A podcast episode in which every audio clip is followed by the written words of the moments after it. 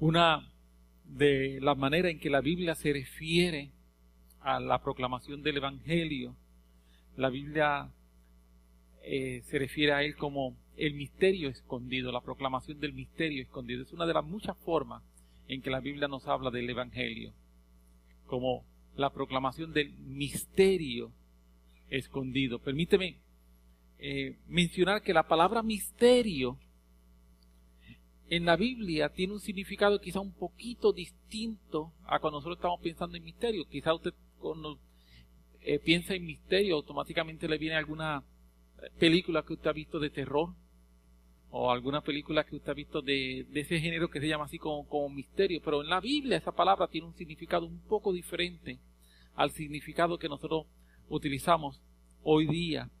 Eh, la palabra misterio no enfatiza simplemente algo desconocido en la Biblia, en el uso que se da en la Biblia, no es simplemente algo desconocido, tenebroso o lúgubre, sino que el énfasis de la palabra misterio en la Biblia está en algo que para conocerse necesita ser revelado.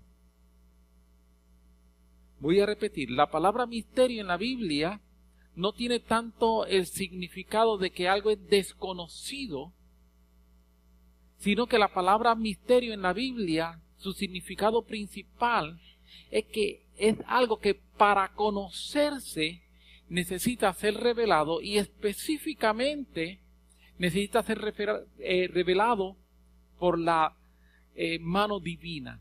Tiene que haber una intervención divina para que nosotros podamos entenderlo. Inclusive la palabra misterio la vamos a ver muchas veces en conjunto con la palabra predicación, con la palabra manifestación, con la palabra revelación.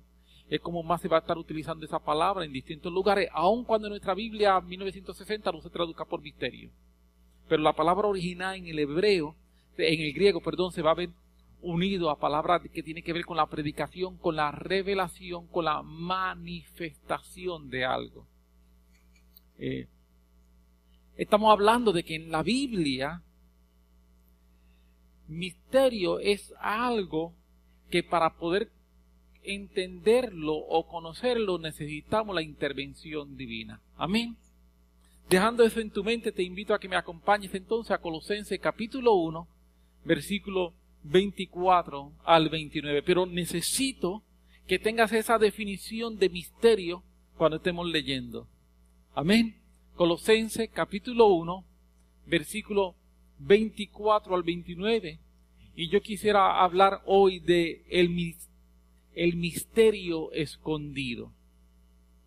Eso es de lo que voy a estar hablando, del misterio escondido. Colosenses capítulo 1, versículo 24 al 29. Lo voy a leer completo y después de leerlo completo voy a tratar de ir explicándolo poco a poco este pasaje.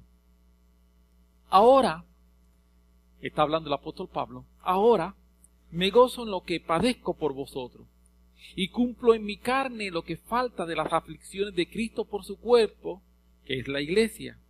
Versículo 25 de la cual fui hecho ministro, según la administración de Dios que me fue dada para con vosotros, para que anuncie cumplidamente la palabra de Dios. Por favor, guardemos en nuestra mente esa expresión. Para que anuncie cumplidamente la palabra de Dios. El misterio que había estado oculto desde los siglos y edades pero que ahora ha sido manifestado a sus santos, a quienes Dios quiso dar a conocer la riqueza de la gloria de este misterio entre los gentiles, que es Cristo en vosotros la esperanza de gloria, a quien anunciamos, amonestado, amonestando a todo hombre y enseñando a todo hombre en toda sabiduría, a fin de presentar perfecto en Cristo Jesús a todo hombre, para lo cual también trabajo luchando según la potencia de Él, la cual actúa poderosamente en mí. Si usted está utilizando la versión 1960, una de las cosas que encontrará es que esto es todo lo que leí solamente una oración. Todo lo que leí es una oración. Está llena de coma, punto y coma, pero lógicamente como es una oración no de punto. Solamente hay un punto al final. Revisé con varias eh, traducciones de la, que se consideran mejores traducciones y básicamente todo el mundo coincide en tener estos versículos desde el versículo 24 al versículo 29 entre una a dos oraciones. Algunos la pican la idea al final del versículo 27, 26, perdón, el 27 pone una eh, preposición para comenzar eh, nuevamente una oración, pero que dicho sea de paso que en el original no está. O sea que la mejor traducción, cuando se ve lo más literal posible, es una oración. O sea, es una idea. Todo lo que está hablando, mi énfasis de que es una oración, es simple y sencillamente para enfatizar que todo eso que se ve que Pablo va cambiando como de tema en tema, de tema en tema, es una, una idea. Es realmente lo que quiero enfatizar más que el hecho de que sea una oración. Así que vamos a tratar de tomar esa idea de Pablo, ir desglosándola un poco, para ver si podemos entender qué Pablo nos quiere decir. Así que Pablo comienza este pasaje que estamos leyendo, indicándonos que su llamado es para anunciar cumplidamente la palabra de Dios. Le pedí en el versículo 25 que guardaran eso en su mente. Para anunciar cumplidamente la palabra de Dios. Esta expresión de anunciar cumplidamente la palabra de Dios, lo que significa es dar a conocer por completo la palabra de Dios. Eso de anunciar cumplidamente es anunciar por completo la palabra de Dios. O sea, que Pablo lo que nos está diciendo es que su llamado no es simplemente para que los creyentes conozcan algo de la palabra de Dios, sino que puedan tener un conocimiento cabal y un conocimiento completo de la palabra de Dios. Cuando tú miras eso, que Pablo le está diciendo, mire, yo tengo un ministerio y mi ministerio es lograr que ustedes tengan un conocimiento completo de la palabra de Dios. De primera intención, eso puede parecer como algo difícil de alcanzar. Pero permíteme aclarar que dentro de la mentalidad de la cultura hebrea de esta época, cuando se habla de que algo está completo, nunca se refiere a que necesariamente sea un 100% como nosotros lo hacemos en nuestra cultura moderna. Completo, esa expresión completo, dentro de la mentalidad hebrea de esta época, lo que se refiere es que algo es capaz de cumplir su propósito. En la medida en que algo cumple su propósito, aquello para lo cual fue creado, ese algo está completo. Así que cuando el apóstol Pablo nos está diciendo que la tarea que él tiene es que nosotros podamos tener un conocimiento completo de la palabra de Dios, lo que nos está diciendo es que él desea que tú y yo tengamos un conocimiento de la palabra de Dios que sea el apropiado, el adecuado, el que es necesario para que esa palabra cumpla su propósito en mi vida. No es que yo conozca necesariamente toda la palabra de Dios, porque permíteme decirte que la palabra de Dios es mucho más que la Biblia. Amén. Sí, en la Biblia nosotros tenemos lo que, lo que los teólogos han llamado la palabra revelada. Es esa porción de revelación que Dios quiso darnos para efecto de que nosotros podamos ser guiados a salvación y que podamos ser guiados a vivir en santidad y en una relación más profunda con Dios. Por eso la Biblia es la palabra revelada de Dios, pero Jesús es la palabra de Dios, es el logo de Dios. Y Jesús no es otra cosa sino Dios mismo. Así que cuando el apóstol Pablo está diciendo que él tiene como propósito en su ministerio dar a conocer cumplidamente la palabra de Dios, lo que nos está diciendo en forma más específica aún, es que él tiene un llamado y ese llamado es que en la predicación del Evangelio que él nos está dando tenga todo lo necesario, todo lo necesario para cambiar y transformar nuestras vidas de manera tal que tú y yo nos parezcamos más y más a Jesús. Por ejemplo, el apóstol Pablo en el libro de Hechos le dice, hablando a los efesios, cuando está en la iglesia de Éfeso, le dice, durante dos años estuve con vosotros y no rehuí nada que fuese útil en el Evangelio. Él le dice que él le enseñó todo lo que ellos necesitaban eh, de utilidad en el Evangelio en dos años. Le está diciendo el apóstol Pablo. En otras palabras, en ese tiempo Él le dio todo lo que ellos necesitaban para ser cambiados, para ser transformados, de manera tal que ellos se parecieran a Jesús. El Evangelio completo implica cambio, transformación y semejanza a Jesús. Hoy día, lamentablemente, nuestra iglesia moderna, donde tenemos tantas y tantas maneras de estudiar la Biblia, donde tenemos tantas formas de escuchar, podemos, eh, tenemos tanta radio, tenemos tanta televisión, tenemos tantos medios eh, modernos de comunicación masiva para hablar la palabra, nos encontramos de que hay muchísimos creyentes que se han conformado con un evangelio incompleto. Nos hemos conformado con un evangelio que simplemente con no ir para el infierno es suficiente. Yo me conformo con no irme para el infierno. Quiero decirte que el evangelio de Jesús es mucho más, es muchísimo más que simplemente no ir para el infierno. El Evangelio de Jesús tiene que ver con una vida nueva, tiene que ver con una vida abundante.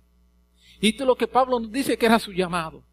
Su llamado era anunciar cumplidamente el Evangelio, anunciar cumplidamente esa palabra, una palabra completa, una palabra transformadora, una palabra que me hace así a mí ser una mejor persona, una palabra que me va a cambiar. Pero repito, muchos de nosotros nos hemos conformado con un evangelio incompleto, con un evangelio a media. Nos hemos conformado con un evangelio muy débil, con un evangelio sin poder. Nos hemos conformado con un evangelio que no transforma, con un evangelio que no cambia. Nos hemos transformado con un evangelio que no tiene el poder para hacer que yo sea una persona libre del pecado y continuamos viviendo y cayendo en las mismas situaciones y la culpa no lo tiene la palabra. Porque el Evangelio es poderoso para hacerlo. Amén. La culpa no la tiene la palabra. Lamentablemente la culpa la tenemos nosotros. La primera parte, como mencionó Pablo, está anunciando cuál es el propósito de su llamado. El propósito de su llamado es anunciar un evangelio completo. Y cuando referimos a un evangelio completo, lo menciono una vez más para poder continuar, se refiere a un evangelio que tiene todos los elementos para cambiarme y transformarme y hacerme a mí una persona que se parezca un poco más a Jesús cada día. Pablo continúa y nos dice entonces que esta palabra, ese evangelio completo que él está anunciando, antes era un misterio. Eso es lo próximo que Pablo va entonces a introducir en el versículo 26. Dice, yo fui llamado para anunciar cumplidamente la palabra de Dios, el misterio que había estado oculto. Pablo no dice que ese misterio había estado oculto. Había estado oculto hasta el momento de el sacrificio de Jesús en la cruz del Calvario. Había estado oculto por causa de la ley. La ley ocultaba el evangelio la ley era como, como, un manto por causa de, de, los sacrificios que no permitía ver lo que era el Evangelio ese que estaba oculto desde antes de la fundación de los tiempos. Y precisamente porque estaba oculto es que necesita ser revelado. Porque estaba oculto es que necesita que se le quitara el velo que tenía. Y cuando ese velo se quita, entonces el Evangelio se puede ver. No obstante, en el Nuevo Testamento hay algunos que a pesar de que tenemos la posibilidad de ver el Evangelio preferimos tener un evangelio oculto. La Biblia nos dice que el hombre natural no puede entender las cosas que son del Espíritu. Dice que no puede. Porque son cosas que tienen que entenderse espiritualmente. No importa cuántas veces yo explique verdades espirituales. La realidad es que la única manera en que la gente, incluyéndome a mí mismo, podemos entenderla es por la, con la ayuda del Espíritu Santo y cuando tenemos la disposición y la disponibilidad de doblegar nuestra voluntad a la voluntad de Dios. Si yo no estoy dispuesto a doblegar mi voluntad a la voluntad de Dios, puedo estar escuchando el Evangelio toda una vida y no entenderlo. Sí, puedo estar escuchando el Evangelio toda una vida y no entenderlo porque el Evangelio es algo espiritual y necesita ser revelado en nuestras vidas. Esta es la promesa que hizo Jesús en Juan 14 cuando hablando acerca del Espíritu Santo que vendría, dijo que este Espíritu Santo una de las cosas que vendría sería para enseñarnos y también vendría para recordarnos las palabras de Él. Una de las funciones del Espíritu Santo es enseñarnos. El apóstol Pablo en 1 Corintios dice que nosotros hemos recibido el Espíritu de Dios para que sepamos las cosas que Él nos ha dado gratuitamente. El Espíritu Santo viene para enseñarnos, viene para que tú y yo conozcamos, pero para que eso ocurra necesitamos tener un proceso de relación con ese Espíritu Santo y necesitamos tener un proceso de apertura de nuestro espíritu a su espíritu. Ese misterio había estado oculto, había estado escondido, nos dice el versículo 26, pero mira, hay una frase a mitad de ese versículo 26 que me encanta porque me dice que ese misterio había estado oculto, pero entonces dice, pero ahora. Ese pero ahora marca un inicio, ese pero ahora marca un cambio, ese pero ahora marca algo distinto, ese pero ahora es como decir, terminó una época, terminó una temporada, terminó una dispensación. Y estamos comenzando una época nueva, estamos empezando una temporada nueva, estamos comenzando una dispensación nueva. Ese pero ahora nos habla acerca de el cambio y la oportunidad, ese pero ahora es un pero ahora que nos debe llenar a nosotros de alegría, que nos debería llenar de aliento, porque es ese momento en el que se abre la oportunidad para que tú y yo podamos conocer el misterio que había estado escondido. Dice la Biblia que ese misterio había estado escondido, dice por los siglos, que ese misterio había estado escondido en otro lugar, se refiere a desde antes de la fundación de los tiempos. O sea, es un misterio que llevaba no, no siglos, sino siglos de siglos, desde la eternidad, oculto. Y ahora, pero ahora, ha sido manifestado ha sido manifestado en nuestra época, ha sido manifestado en nuestro momento.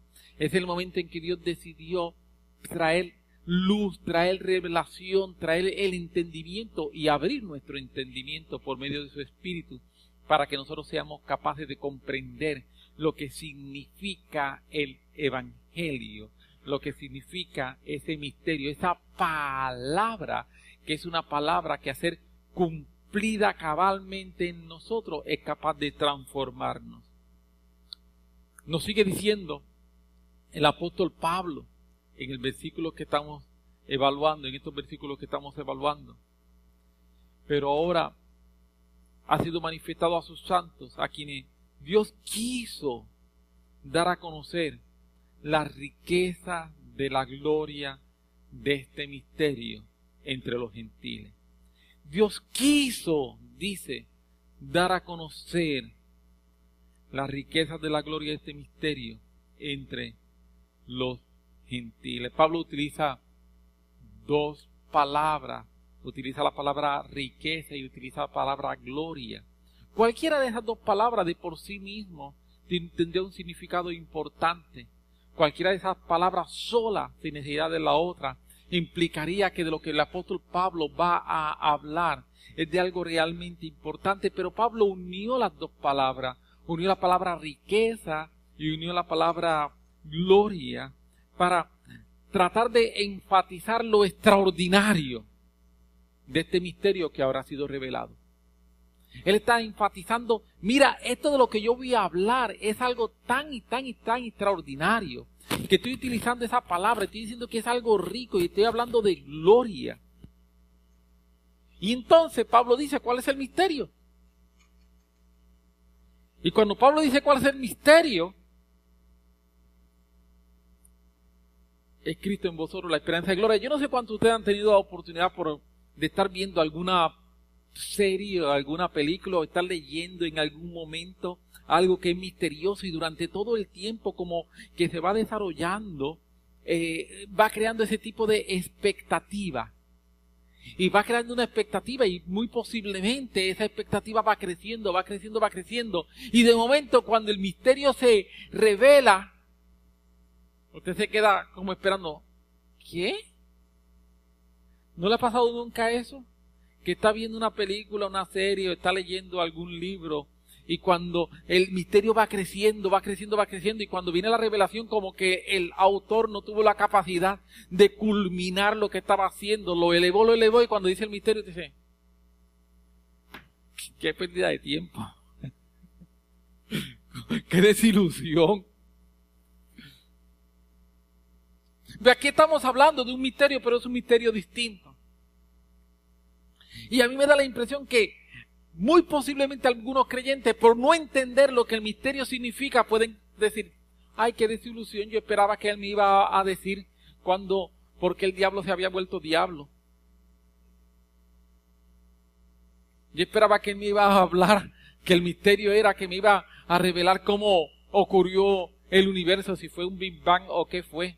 Si usted quiere saber de eso, pues venga a la clase de, de, que se va a estar dando de apologética el 23 y 24 de eh, febrero. Anuncio no pagado. Pero nos dice que el misterio es Cristo en vosotros, la esperanza de gloria. Ese es el misterio que estaba oculto desde antes de la fundación de los tiempos, que Cristo en mí es mi esperanza de gloria. Repito, algunas veces estamos esperando una revelación que realmente suene excitante al oído. Y lo que nos está dando aquí no es una revelación que suena excitante al oído, sino que me está dando una revelación que es transformadora y que cambia mi destino. No importa cuánto excite o deje de excitar mi oído, la importancia de esta revelación es que cambia mi destino. Ese gran misterio que ha estado oculto desde antes de la fundación de los tiempos es que Cristo se puede meter dentro de cada uno de nosotros para llenarnos de esperanza de que la gloria original que tuvo el hombre será restaurada. ¿A qué me refiero?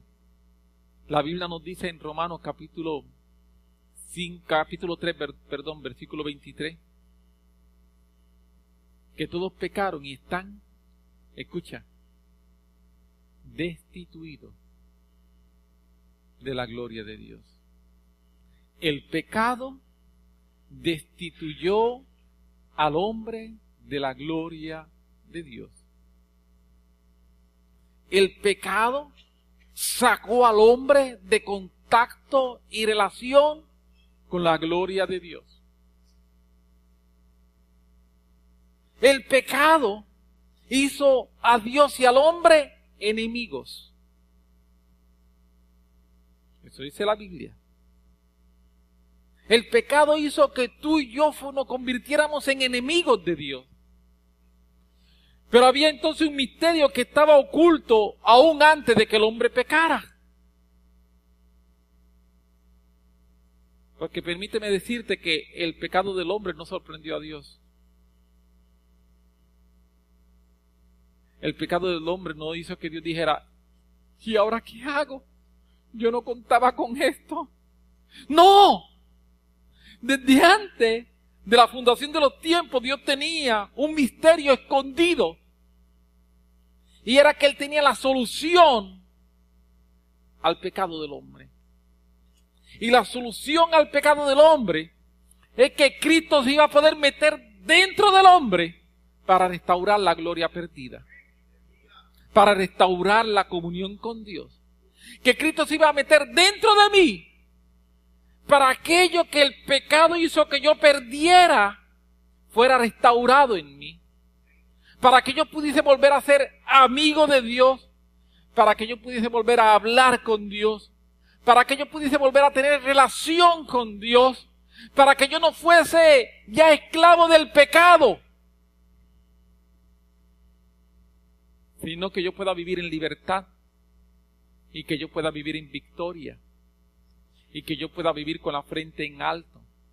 Que yo no tenga que vivir cabizbajo, siendo simple y sencillamente alguien que está normalmente esperando a ver qué el diablo tiene contra mí y a ver cómo yo sobrevivo este día. A ver cómo yo puedo pasar este día, a ver si el diablo hoy se olvida de mí y coge a otro. Porque es que todos los días yo me levanto y el condenado ese no me deja tranquilo.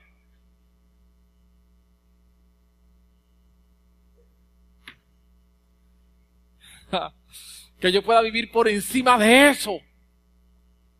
Porque Cristo en mí la esperanza de gloria. Cristo en mí. Es importante. Esta es la revelación. Que Cristo dentro de mí se mete y me dice, Edwin, te estoy diciendo que la comunión con el Padre se restaura. Te estoy diciendo que ya no eres esclavo del pecado. Te estoy diciendo que ahora tienes una vida abundante. Te estoy diciendo que no simplemente que te estoy librando de, del infierno y no simplemente que te estoy dando cielo, es que te estoy dando gloria. Es que te estoy permitiendo disfrutar de lo que es la vida abundante. Es mucho más. Es mucho más que simple y sencillamente ser cristianos que venimos a la iglesia uno o dos días a la semana. Es Cristo en vosotros la esperanza de gloria. Pablo seguía, sigue, perdón, hablando. No se queda ahí. A pesar de que eso es extraordinario, no se queda ahí. No ha terminado aún la oración. Esta oración larguísima que Pablo está haciendo no la ha terminado. Que es Cristo en vosotros la esperanza de gloria, a quien anunciamos. Nosotros estamos anunciando ese Cristo. nuestro anuncio, nuestro anuncio tiene un nombre. Yo quiero decirte que yo como pastor, yo como ministro, tengo el privilegio, tengo el honor de anunciar a Cristo. Pero quiero decirte que tú como creyente tienes el privilegio, tienes el honor de anunciar a Cristo. Cristo es nuestro anuncio. Nuestro anuncio es Cristo. Nosotros no estamos anunciando una religión, nosotros no estamos anunciando unas ideas, nosotros no estamos anunciando un concepto, nosotros estamos anunciando una persona. Nosotros estamos anunciando la persona de Cristo. Sigue diciendo el apóstol Pablo, a quien anunciamos amonestando a todo hombre y enseñando a todo hombre en toda sabiduría. Tengo un anuncio y tengo una manera de dar ese anuncio la manera o el canal, la forma de yo dar mi anuncio, es que yo tengo que amonestar y que yo tengo que enseñar. Amonestar significa decirle a alguien, lo que estás haciendo no está bien. Y enseñar tiene que decir, tiene que ver con, te estoy diciendo que lo que estás haciendo no está bien, pero quiero decirte cómo hacerlo bien. Tenemos que hacer las dos cosas. Hay algunas veces gente que se pasa mandando a todo el mundo para el infierno, pero no le dice cómo ir al cielo. Hello. Si sigue como va, va hacia un precipicio. Está bien, dime dónde no está el precipicio. Por eso, una es la amonestación, pero otro la enseñanza. Y necesitamos tener el balance de amonestación y enseñanza para poder anunciar a Cristo. Vamos a anunciar a Cristo y en este proceso de anunciar a Cristo vamos a utilizar amonestación, pero también vamos a utilizar la enseñanza para poder anunciar a nuestro amado Señor Jesucristo. A fin, este a fin es mi propósito. ¿Qué es lo que yo estoy buscando? ¿Qué busca mi anuncio? ¿Para qué yo estoy anunciando a Cristo? A fin de presentar perfecto, nuevamente la palabra perfecto, igual que la palabra completo, en el original una misma palabra. no se refiere a, a, sin, sin desperfecto, sino estoy cumpliendo mi propósito. Cuando yo estoy predicándole aquí a ustedes, mi propósito para perfeccionar a ustedes que ustedes se parezcan más a Jesús. a fin de presentar perfecto en Cristo Jesús a todo hombre. Es a fin de que ustedes se puedan completar en Cristo Jesús. Que ustedes se parezcan más a Jesús. Cuando yo estudio la Biblia, yo no estudio la Biblia para predicar. Por lo menos yo, yo soy un predicador que no estudio la Biblia para predicar.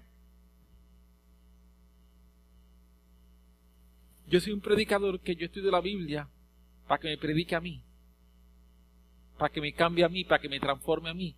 Y de lo que yo encuentro que la Biblia me está enseñando y me está afectando a mí, me está transformando a mí, pienso yo que algunos de esos principios pueden ser buenos para ustedes. Pienso que si, que si a mí me ayudó, de alguna manera, podría hacer que los ayude a ustedes. Yo no estudio la Biblia para predicar. Yo estudio la Biblia para que me transforme, para que me cambie. Ese es el propósito. Y cuando yo predico, yo no predico para impresionar a nadie. Yo predico para que de alguna manera alguna de las palabras que yo estoy predicando pueda meterse en tu mente, se pueda meter en tu corazón, pueda llegar hasta tu espíritu. Esa es mi oración, mi oración, Señor que las palabras que yo estoy llegando de alguna manera puedan ser usadas para penetrar al espíritu de alguien y pueda hacer que esa persona, esto que yo estoy diciendo de alguna manera lo acerque a Jesús, para que se parezca un poco más a Jesús hoy de lo que era ayer. Y eso es lo que Pablo dice, tenemos un mensaje que es Cristo, tenemos una manera de dar ese mensaje que es amonestando, que es enseñando, pero tenemos algo en fin en nuestra mente. Y es presentar a todo hombre completo, perfecto, finalizado en Cristo. Por último, el versículo 29. Y digo por último, pero es un versículo riquísimo. Es un versículo que podría hacer una predicación exclusivamente de este versículo. Lo vuelvo a leer para lo cual también trabajo luchando según la potencia de Él, la cual actúa poderosamente en mí. ¡Wow! ¿Cómo se logra este propósito? Pablo nos dice cuatro cosas, cuatro palabras clave lo utiliza aquí. Permíteme tomarme algún minuto y, y teme paciencia con lo que, con, con los próximos cinco o diez minutos. La primera palabra que el apóstol Pablo utiliza en este versículo que traducida por lo cual también trabajo. Esa palabra que es traducida por, eh, por trabajo en el eh, original griego copiado, implica trabajar hasta el cansancio, implica desgastarse, implica ir más allá de lo que la fuerza normalmente me permite. Así que Pablo dice, mira, yo trabajo, pero no trabajo yo trabajo hasta cansarme, hasta desgastarme. Yo voy más allá para hacer este, esto que tengo que hacer. Luego nos dice Pablo, para lo cual también trabajo luchando. Esta palabra luchando significa me esfuerzo, pero en el original no simplemente me habla de esfuerzo, sino implica siempre tener un enemigo. Esa palabra se utiliza cuando estoy luchando contra un enemigo. Si no es luchando contra un enemigo, si es simplemente esforzándome, esa no es la palabra que se va a utilizar. Si es simplemente me esfuerzo, esa no es la palabra que se va a utilizar. Esta palabra que se está utilizando ahí reconoce que hay un enemigo. Yo trabajo sabiendo que tengo un enemigo. Algunas veces nosotros no tenemos conciencia que tenemos un enemigo. Algunas veces nos pensamos que son situaciones casuales de la vida que nos pasan. Y como pensamos que son situaciones casuales de la vida, como las tratamos como si fueran situaciones casuales de la vida. Y por eso nos salimos, como diríamos en buen puertorriqueño, nos salimos del hoyo. Porque carecemos de la conciencia de que hay un enemigo. Yo quiero decirte que la batalla espiritual es cierta, que la batalla espiritual está en la Biblia, que tú y yo estamos en guerra espiritual y que ignorarlo, ignorar que estamos en batalla espiritual, en guerra espiritual, no va a hacer la batalla espiritual menos cierta. Yo recuerdo hace algunos años, años atrás, estaba hablando con, con un hermano y este hermano yo había estado predicando acerca de guerra espiritual y después estaba hablando con el hermano y el hermano me decía, yo en eso no me meto. Yo decía, ¿por qué? Traté de entender lo que me estaba el hermano explicando. No, no, no, muchachos, esos son temas que a mí no me gustan. Yo digo, ¿por qué? Y dice, mira, yo no me meto con el diablo para que él no se meta conmigo. Digo, qué ignorante.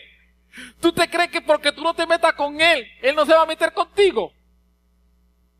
Yo quiero decirte que está totalmente equivocado. Aunque tú no te metas con él, ya él se metió contigo. Amén. Sí. Eh, eh, ignorar que estoy en guerra espiritual no va a hacer esto más fácil. Se lo va a hacer más fácil a él, no a ti. Él va a venir y si que tú te des cuenta eres presa fácil. Así que el apóstol Pablo lo primero que él está diciendo es, mira, yo estoy trabajando hasta el cansancio, pero trabajo sabiendo que tengo un enemigo. Por eso es que tengo que ir un poco más allá. No es simplemente un esfuerzo hacia una dirección, sino que es un esfuerzo contra alguien que se está oponiendo. Yo sé que tengo oposición en lo que estoy haciendo, y como sé que tengo oposición en lo que estoy haciendo, lo hago con conciencia de que tengo oposición. Lo próximo que el apóstol Pablo nos dice, por lo cual también trabajo luchando según la potencia de Él. No descanso en mi fuerza, es según la potencia, esa palabra.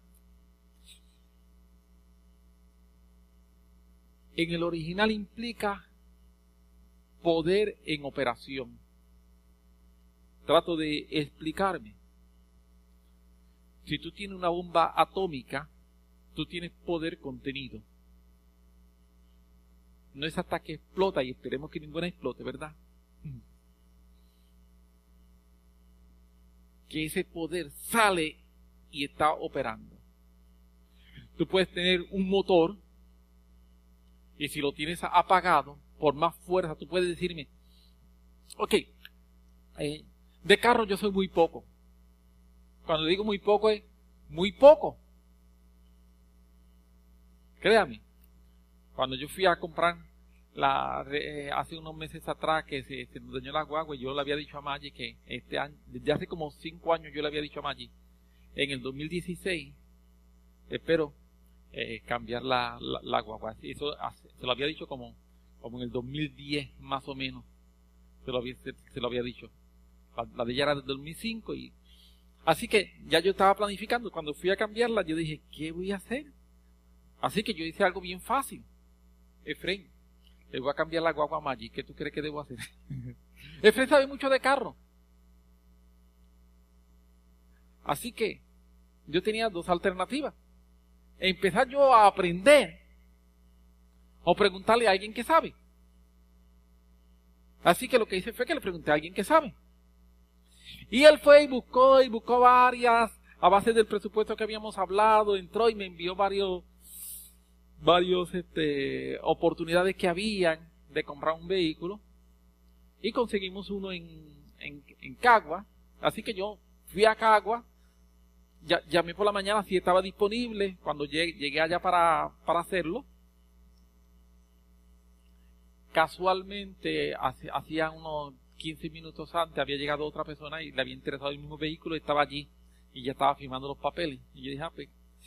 Pero la persona me dice, pero mira, llegó esta otra vehículo que me dice, lo único que aún está ahí, no sé, está sin limpiar, sin nada de lo demás.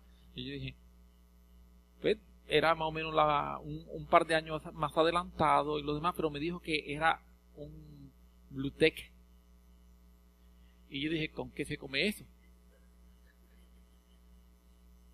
Me explicaron lo demás, yo dije, y yo le dije a la persona, dame unos minutos. Me dijo, sí, sí, sí, voy a consultar con el experto. Así que llamé a Efraín le dije, mira Efraín, el vehículo que me están diciendo es así, de este año, tiene esto así, esto así, esto así, así, así, así, así. Y el Bluetooth me dice, ¿qué? Yo digo, sí, me dice, ¿de verdad? Yo digo, sí, muchachos, eso es lo que yo andaba buscando. Lo demás. Yo dije, ¿de verdad? Yo lo compré simplemente porque Fred me dijo que lo comprara. Ahora ya sé lo que significa Bluetech y, estoy satisfecho. Pero yo no lo compré porque yo sabía lo que estaba haciendo, yo lo compré simple y sencillamente porque Fred me dijo que lo comprara ahora. Tiene un motor que supuestamente es un motor para 500 mil millas. La fuerza que tiene el motor, eh, Jorge lo, lo, estuvimos hablando y también me dijo un montón de cosas más de ese motor. tiene un motor extraordinario. ¿De qué vale todo ese motor? ¿De qué vale todo ese motor? Si nunca lo prendo. presumir que la guagua tiene un motor así. ¿De qué me sirve a mí presumir de que la guagua tiene ese motor? Si tengo que ir para San Juan y no la puedo usar. La guagua sigue teniendo el motor bueno, sí. Ese motor sigue teniendo una fuerza, sí. Pero no es hasta que la uso que es operacional. ¿Me estoy logrando explicar? No es hasta que la uso que es operacional. Así que cuando Pablo dice, según la potencia de él, esa potencia es operacional. Es un motor prendido y acelerado. ¿Está bien? Es un motor prendido y acelerado. Eso es lo que Pablo está diciendo. Pablo dice, yo me estoy desgastando, sé que tengo un enemigo, pero estoy prendido y acelerado. Así que el enemigo que se quite del medio porque lo va a pasar por encima. Básicamente eso es lo que Pablo está diciéndonos. Y esa es la forma en que él anuncia el Evangelio. Esa es la forma en que él está trabajando para lograr que Cristo, esa esperanza de gloria, sea formado en nosotros. Y por último el apóstol Pablo nos dice, a lo cual también trabajo, luchando tengo un enemigo, tengo la potencia, estoy con el motor prendido y acelerado, de la cual actúa poderosamente, es una misma palabra en el original, actúa poderosamente en mí, y esa expresión actúa poderosamente en mí, nos habla de que me capacita. El poder de Él me está capacitando actúa poderosamente en mí, la expresión lo que significa me da la capacidad que yo no tengo. Yo quiero decirte, quizás cuando tú hablas y, te, y, escuchas de las cosas que estamos hablando, de las cosas que Dios quiere hacer y, de cómo Dios desea que tú y yo podamos vivir una mejor vida, tú dices que yo no soy capaz de lograr eso. He vivido tanta, tan, tantos años con una vida que es una vida que apenas estoy aquí sobreviviendo. Estoy, si, si, si puedo pasarla hoy, pues con eso yo me conformo. Si, si puedo por lo menos llegar hasta la noche y mañana a ver cómo sobrevivo el día de mañana, con eso yo me conformo, yo me conformo con vivir cada día, a ver cómo estoy logrando salir al otro lado, con eso para mí es suficiente. Yo quiero decirte que para ti hay la capacidad de poder vivir una mejor vida. Yo quiero decirte, yo vine a decirte hoy que Dios tiene la capacidad para entregarte a ti, capacitarte a ti a vivir una mejor vida. Tú no tienes que conformarte con simple sencillamente irte para el cielo. Tú no tienes que conformarte con ser un cristiano y venir y escuchar la palabra. No. Dios tiene para ti la capacidad de tú ser libre del pecado, de tú ser libre de las situaciones que te atan, de tú ser libre en tu mente, Dios tiene para ti la capacidad de tú ser una persona fructífera, de tú poder desarrollar una extraordinaria relación con el Espíritu Santo, con Dios, de tú poder crecer espiritualmente. Todo eso está disponible para ti. La idea que Pablo está diciendo en este último versículo es que debemos trabajar hasta el cansancio de ser necesario porque tenemos un enemigo que vencer. Pero vamos a lograrlo. Vamos a lograrlo porque Dios me ha dado el poder efectivo en funcionamiento. Y ese poder en funcionamiento me está capacitando y me está transformando.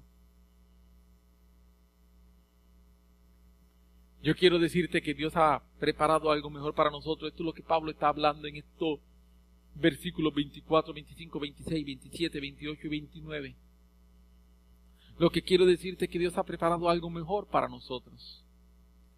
Pero muchas veces no lo vemos. Nos hemos conformado con un evangelio débil y nos hemos conformado con un evangelio muchas veces incompleto. Nos hemos conformado con un evangelio que no muestra todo lo que Dios tiene para nosotros. Pero Dios nos está llamando, Dios nos está haciendo un llamado a todos nosotros a vivir la plenitud del evangelio. Esto no es algo para algunos escogidos. Tampoco es algo para algunos especiales. Es algo que está disponible para todos y cada uno de nosotros. Eh, sí es cierto que algunos tenemos un llamado para servir en distintos ministerios. Pero no debemos confundir el llamado de servir con lo que es la profundidad de la vida cristiana. Trato de explicarme. El que yo tenga un llamado para servir un ministerio no significa en ningún momento que la profundidad de mi vida cristiana es mayor que la de otra persona que no tenga el llamado a vivir, a servir. No. En mi experiencia algunas veces me he encontrado con gente que no tiene un llamado a servir, que pueden estar muy tranquilitos. Servir en un ministerio, ¿verdad? Todos somos llamados a servir de una u otra manera, pero me refiero a servir en un ministerio como pastor, evangelista, profeta, apóstol, qué sé yo qué. Un ministerio público. Me he encontrado con gente que tiene una relación con el Señor tan y tan y tan profunda. ¡Wow! Que retan a uno. Que tú empiezas a hablar y cuando te empiezan a contar sus testimonios, retan a uno. Uno, dice, yo quiero eso. Yo quiero eso que esa persona tiene. Quizás nunca se ha parado en ningún lugar a predicar Pero su relación de intimidad con el Espíritu Santo es tan profunda que, me reta a yo decir, yo quiero eso. Wow. Es cierto, repito, que algunos tenemos un llamado público distinto, diferente. ¿Por qué? Porque Dios quiso, porque la Biblia dice que Él lo hace según Él quiere. Esto no es por nada que yo haya hecho, porque desde antes de yo estar en el vientre de mi madre, dice la Biblia que ya Él me había escogido. Así que no es por nada de que yo haya hecho. Es simplemente porque, si vamos a citar la Biblia, lo vil del, lo vil del mundo escogió Dios para avergonzar a los sabios. ¿Está bien? Si fuéramos a citar la Biblia, eso sería la razón que Dios me coge porque soy peor que los demás. Eso es lo que enseña la Biblia. No es porque soy mejor. Esto de el gran siervo del Señor. No, no, no. Eh, eh, el vil siervo, por eso lo escogieron. Aleluya. Algunas veces necesitamos una dosis profunda de humildad para ver lo que Dios ha hecho. Pero lo que quiero decir, el énfasis que quiero hacer es que el que tenga una función distinta no significa que por eso es que yo puedo tener una mejor relación con Dios. No, la relación con Dios es porque soy hijo, no porque soy pastor, no porque soy predicador. Mi relación con Dios no se basa en lo que hago, sino en quién soy. Lo que hago es que soy pastor, lo que hago es que soy predicador, pero yo quiero decirte, cuando estemos en el cielo yo voy a dejar de predicar. Cuando estemos en el cielo yo voy a dejar de enseñar. Cuando estemos en el cielo yo voy a dejar de pastorear, voy a dejar de hacer muchas de las cosas que hago. Pero cuando esté en el cielo yo sigo siendo hijo. Porque es mi capacidad de hijo la que me lleva al cielo. Es mi capacidad de hijo la que me hace que yo me relacione con Dios. Es mi capacidad de hijo la que hace que yo pueda entrar en comunión y la que hace que Cristo sea manifestado en mí y me dé la esperanza de gloria.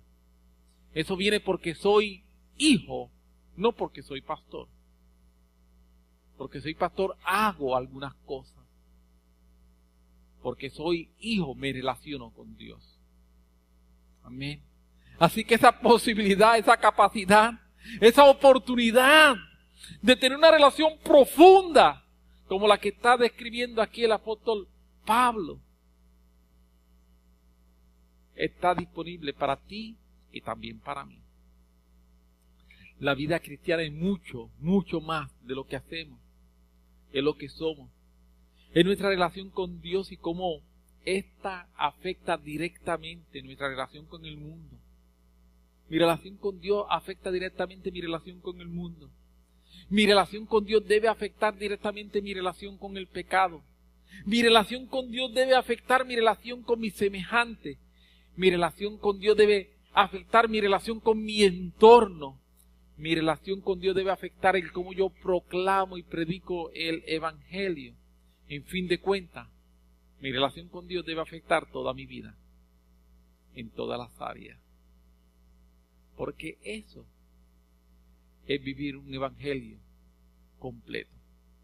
Lo contrario es vivir un evangelio débil, es vivir un evangelio incompleto, es vivir un evangelio incapaz y es vivir un evangelio que no honra a Jesús. Y Él quiere que tú y yo vivamos un evangelio que sea un evangelio de alta calidad. Amén. Amén. Después de poner sobre tus pies, tenemos un momento de de oración, le damos gracias al Señor y yo espero que de la forma en que esta palabra a mí me bendijo, yo espero que a ti también te haya bendecido. Padre, gracias. Gracias por tu amor, gracias por tu palabra, gracias Señor, he tratado de comunicarla de la forma más clara que he podido, pero como siempre te pido más allá que mis palabras, tu espíritu trayendo revelación. Porque este misterio que había estado escondido, pero ahora ha sido manifestado, Señor, que Cristo en nosotros la esperanza de gloria. Y esa gloria en nosotros, Señor, es transformadora, nos cambia, nos hace vivir un evangelio completo. Ayúdanos a vivir ese evangelio completo, Señor, del que el Pablo está aquí hablando.